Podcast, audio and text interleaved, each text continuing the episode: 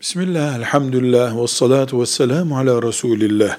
Plastik cerrahi bizim buradaki dini boyutuyla anladığımız şekliyle yüz, göz, el, bedenin dış kısmındaki yanmadan veya başka bir sebeple ortaya çıkan arızayı düzelten cerrahi bölüme verdiğimiz isimdir.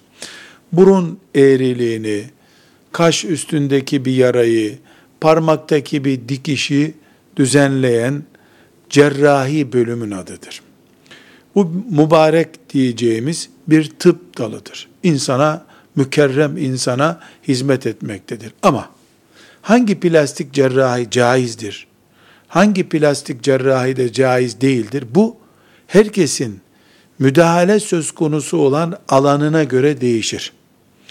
Burun estetiğinin caiz olanı var, olmayanı var. Kaş müdahalesinin caiz olanı var, olmayanı var.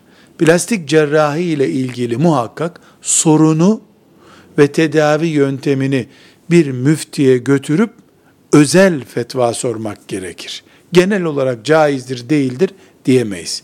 Velhamdülillahi Rabbil Alemin.